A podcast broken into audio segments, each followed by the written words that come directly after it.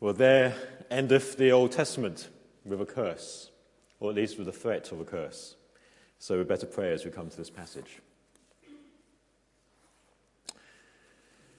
Father God, help me uh, to uh, speak with clarity, uh, but more than that, to speak by your Holy Spirit as I uh, speak this evening on Malachi.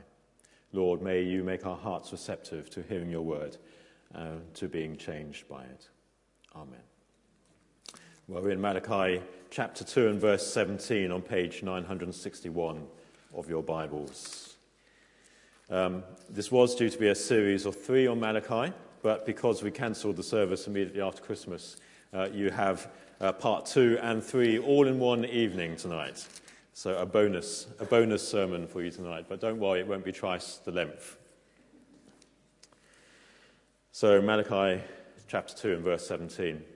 Now, you may not believe this, but there was a certain period in my life when an issue like how to dump my girlfriend um, nicely was important. I mean, how do you do it? Do you do it nicely over a period of time, not letting them down, you know, letting them down gently, or do you let them down with a thump so as not to prolong the agony? How do you do it? Nowadays, I mean, in the old days, it used to be impersonal by letter. You know, they were the choices. But nowadays, it seems to be more, more endless. You know, in person, over the phone, email, text, Facebook, perhaps. Uh, the old one, send your friend to go along and say it for you. None of these, perhaps, are to be recommended. And if you don't want to go for the direct approach, you know, I'm breaking up with you, then what do you say? Well, some people, people might, might try to weary them, weary your partner down with untrue accusations or horrify her with some sort of dishonesty in your life, or put her off by saying harsh things to her, like it's pointless trying to be nice to you. I could buy you a lorry load of tr- uh, red roses and you still wouldn't notice, things like that. Again, none of this is to be recommended. Don't report me to Alan. This is not pastoral advice, okay? It's simply an illustration. But sooner or later, if you use those methods, the message would get across. Well, believe it or not, that is not dissimilar to the situation we find in Malachi. Malachi was written about four to five hundred years before Christ, around about the time of Nehemiah and Haggai and Zechariah. Most of the Jews had returned from their exile in Babylon and settled once again in Judah. But they were still enduring poverty and foreign domination by the Persians. The temple had been rebuilt around 515 BC, and worship there had restarted. But it was carried on with very little enthusiasm. You see, the age of miracles had passed for Elijah and Elisha. There was no more excitement in the worship. The priesthood was corrupt. Worship had become just routine. Interracial marriage was still acceptable. Divorce was widespread. Social justice was ignored.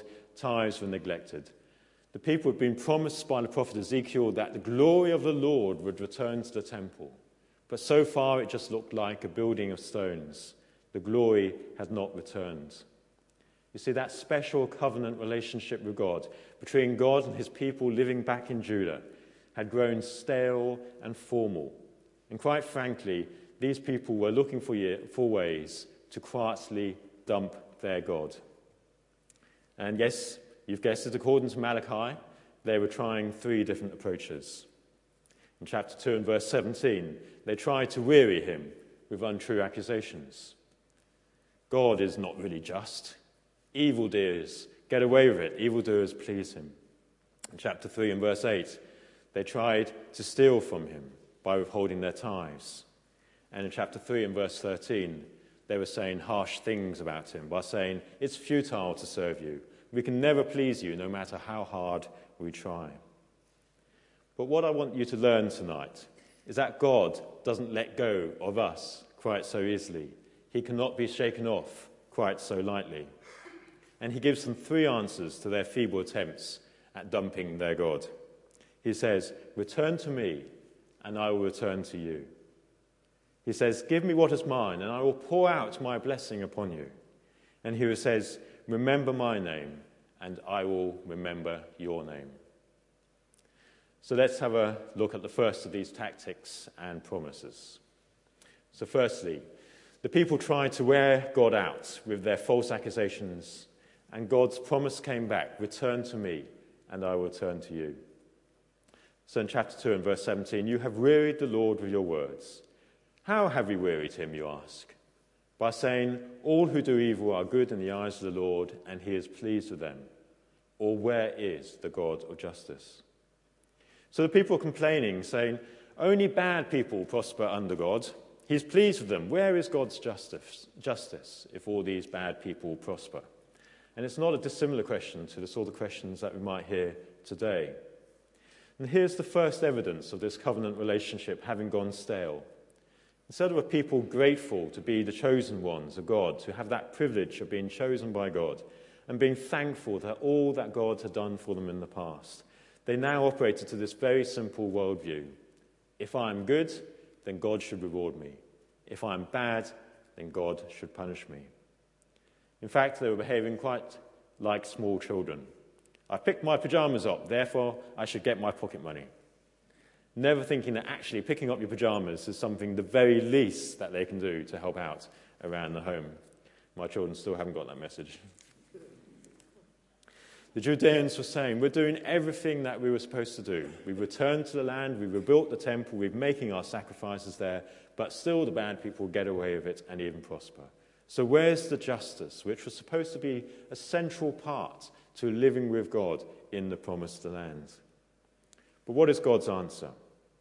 Well, he answers their complaints head on, but in two stages.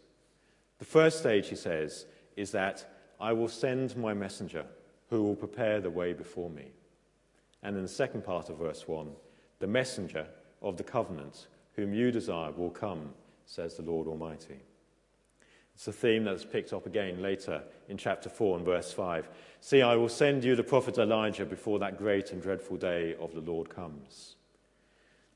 Now, there's not really much time to go into this little uh, debate, but the identity of this messenger has been the subject of much debate over the last, or the, certainly for the 500 years before Christ, and probably so all the 2,000 years since then too.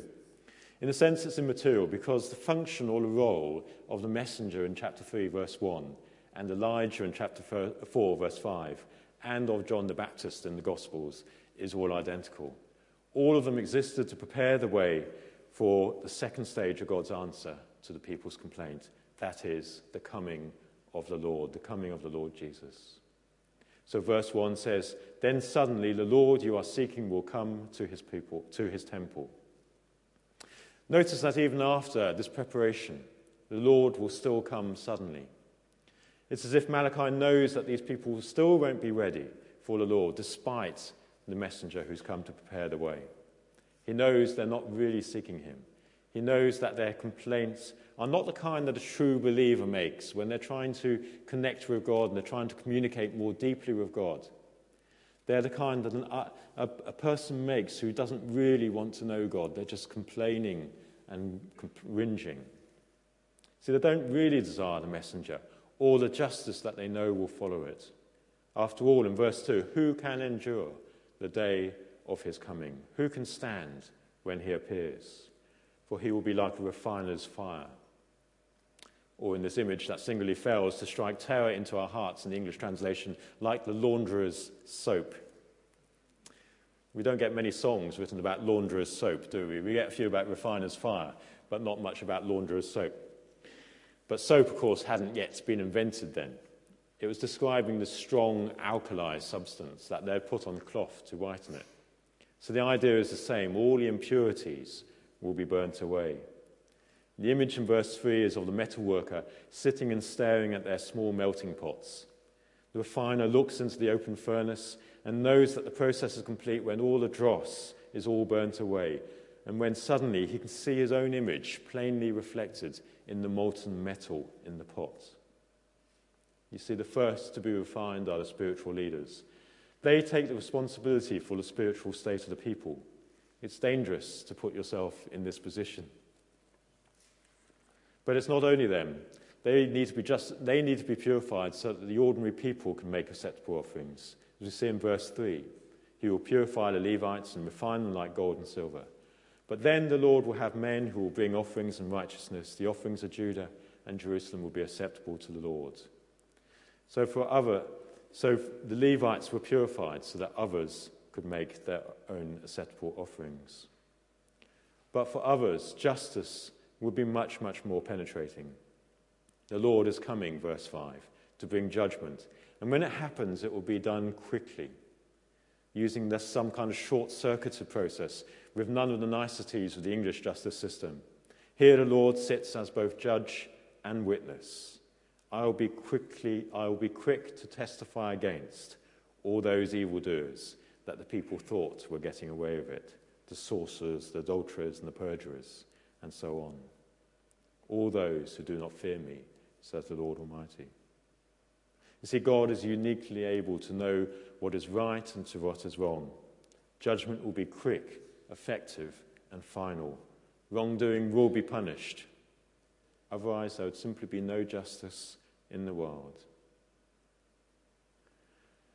But, says God in verse 6, truly, he says, truly, in the first person, God says, I, the Lord, do not change. Now, what does he mean? Why does his unchangeability mean that the people of Judah, the descendants of Jacob, are not destroyed? Surely they've come close to being destroyed on a number of occasions. Their history includes many examples of rebellion and evil deserving punishment.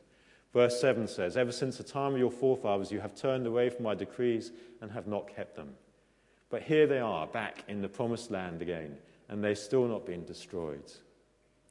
The answer is that here is the same unchanging God who opened the book of Malachi by saying in chapter 1 and verse 2, I have loved you says the Lord. But how have you loved us? They asked. And God's answer is simply that they have been chosen. Verse 2 Yet I have loved Jacob, but Esau I have hated. See, Jacob wasn't chosen because he was especially good or talented or capable person. In fact, the Bible portrays him as quite a dishonest character, a dishonest schemer. But the Lord chose the descendants of Jacob to be in this very special covenant relationship with Him. This is Old Testament grace, being chosen by God to enter this special relationship. And God does not change when He comes to the New Testament. Malachi says that this messenger will come, and then the Lord will come, bringing judgment and destruction. But what Malachi didn't see, and what we can see by reading the Gospels, is that John the Baptist comes preparing the way, saying, Repent, for the kingdom of heaven is near, in Matthew chapter 3. And then the Lord does come in Jesus. But instead of the instant judgment and refining fire and launderer's soap that we all deserve, Jesus takes up John's message just the same. Repent, for the kingdom of heaven is near, in Matthew chapter 4 and verse 17. You see, this is New Testament grace. We all deserve judgment. But Jesus came and he provided the means by which we may all be saved. It's as if God is repeating in Jesus what he said through Malachi at least 400 years before Return to me, and I will turn to you. Repent, for the kingdom of heaven is near. To God cannot be shaken off that easily. There's a story from Brazil that preachers like to tell about a young girl who left home for the high life of the city. It broke her mother's heart. And worse was to come because after a while the letters stopped coming home. In the end, her mother, fearing that she'd fallen into very bad company, scraped her last money together and went to the big city to try and find her. She searched high and low. Her last effort was to go around all the seedy bars and clubs and leaving a photograph of herself stuck on the wall with a simple message underneath Wherever you are, whatever you've done, come home. One day the daughter went into a bar and her eye just caught on something. What? What's that on the wall? It was her mother. And over she went and she read the words underneath Wherever you are, whatever you've done, come home. And at that, the memory of her mother and the thought of that welcome, she melted into tears and, of course, started that long journey back home. And that's what it's like for us with God. Return to me, and I will turn to you. Repent, for the kingdom of heaven is near. The second way to try and dump your God well, you might try to steal from him. And God's answer to that is, Well, give me what is mine, and I will pour out my blessing upon you. So, verse 8 Will a man rob God? Yet you rob me. But you ask, How do we rob you? In tithes and offerings, you are under a curse, the whole nation of you, because you are robbing me. A tithe, of course, means giving 10% of your income to God. It's an ancient practice that goes right back to Abraham and Jacob, well before Numbers tells us that a tenth of all produce was holy to the Lord. In the days of Malachi, the tithe went to support the Levites, who themselves gave a tenth to the selected priests who would actually carry out the work in the temple. But this wasn't happening. The situation becomes so bad, Nehemiah records in chapter 13 of Nehemiah, that he had to rebuke the temple officials because the Levites and the musicians responsible for the services had simply gone back home and were working in their fields because they weren't being paid. That was the only way they could live. Now, that's, now at this point, you could almost cue the talk about giving your 10%. But it would be wrong to take such a straightforward application from Malachi's statement here. In verse 10, God gives them this personal challenge or an invitation to test him by saying, Bring the whole tithe into the storehouse, that there may be food in my house, and test me in this, says the Lord Almighty, and see if I will not throw open the floodgates of heaven and pour out so much blessing that you'll not have room enough for it.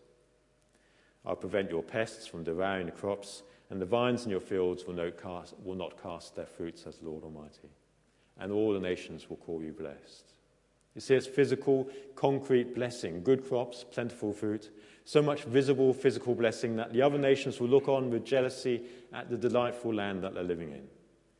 But again, it would be wrong to draw the simple, straightforward application that some people try to do, which is give God his 10% and he will return the blessing with a pre credit crunch level of return.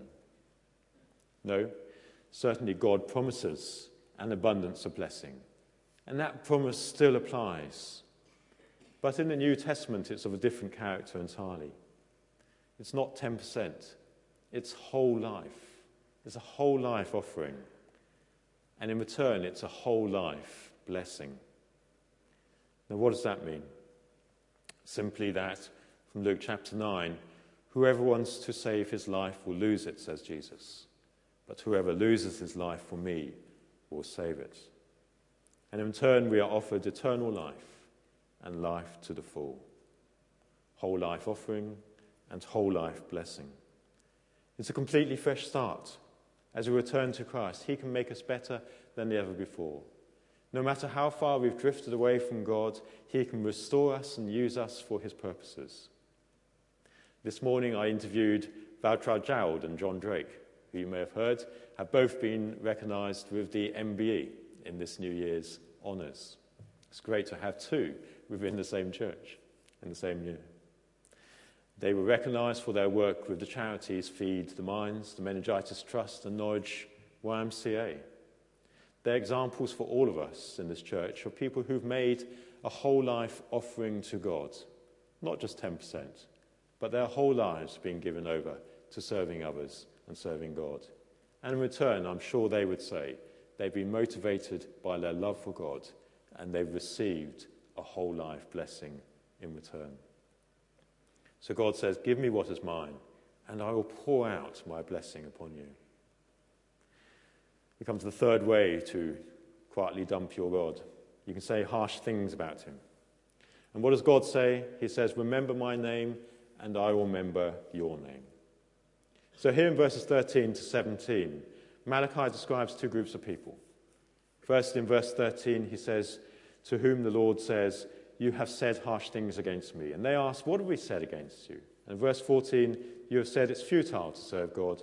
What did we gain by carrying out his requirements and going about like mourners before the Lord Almighty? And I guess that for them, sometimes being a non observant Jew looked a bit more fun than being an observant one. And sometimes we're tempted as Christians, aren't we, to look at non Christians and think, well, that looks a little bit more, a little bit more fun. But this group of people couldn't get themselves out of that rut. It's another example of this covenant relationship having gone sour. They were only interested in one thing what can I gain? What do I gain from this? They ask. But verse 16 describes a second group of people, a different group of people. It says, Then those who feared the Lord talked with each other, and the Lord listened and heard. And a scroll of remembrance was written in his presence concerning those who feared the Lord and honored his name. Now, this second group of people lived side by side and shoulder to shoulder with the first group, but their talk was very different. And the Lord listened to them and heard those people. They were people who were being realistic. They knew life was tough and not everything was good, but they were people who did want to fear God and honor Him despite of everything else. And when they were feeling discouraged, what did they do? They got together with others and they encouraged each other. They were the people who knew that when the fire burns low, the live coals need to be pushed together to bring that fire back to life again. And we have to ask, don't we? Do we have Christian friends who can encourage us and draw us closer to God even when times are tough?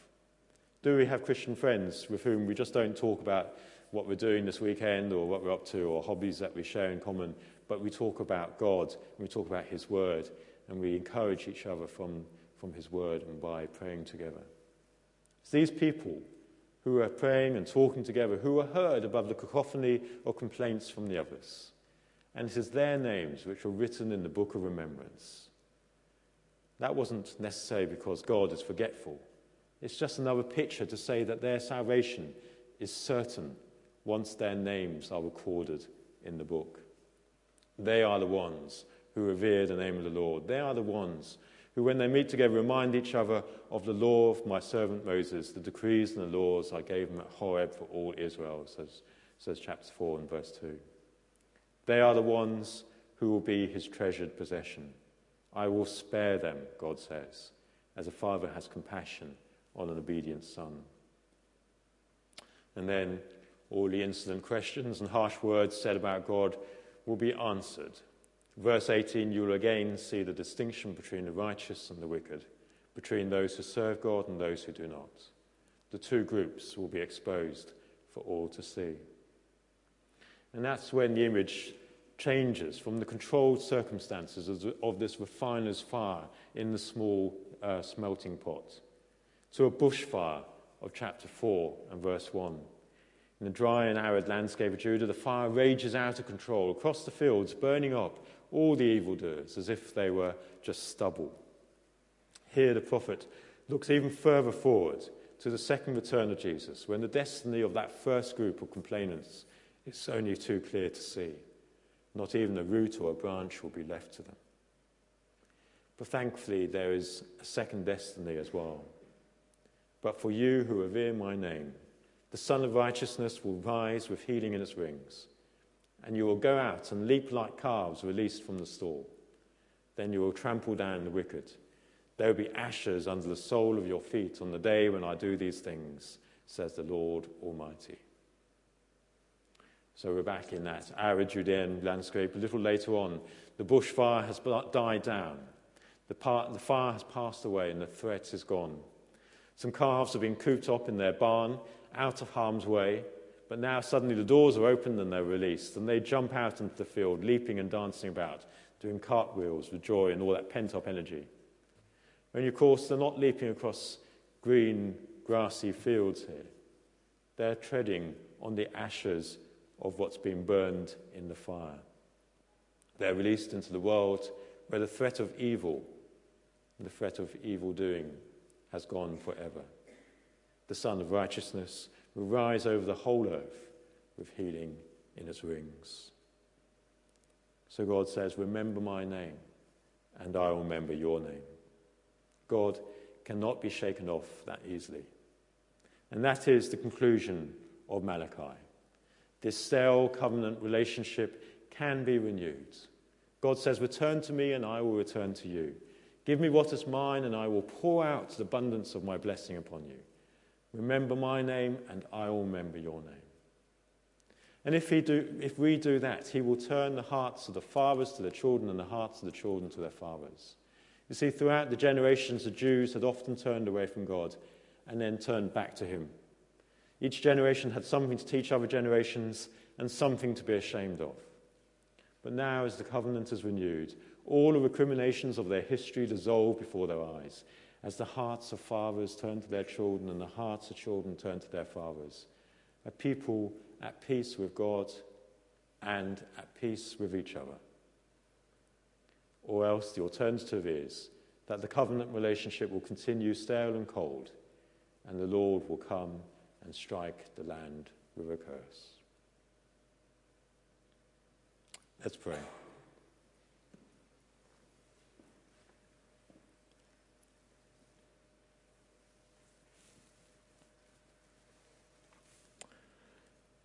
Lord, sometimes when we read the Old Testament, it strikes us as harsh and difficult and challenging because we want to say that your love will overcome all and there need not be any judgment or pain or refining fire.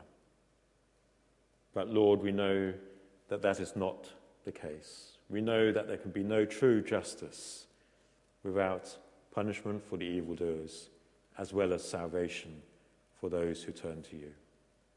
Lord, may each one of us here tonight be people who have returned to you. And we praise and thank you for your promise that you will return to us. You will give us abundant blessing, not only in this life, but the next. And Lord, you will remember our name when it comes to judgment time. Thank you for your salvation.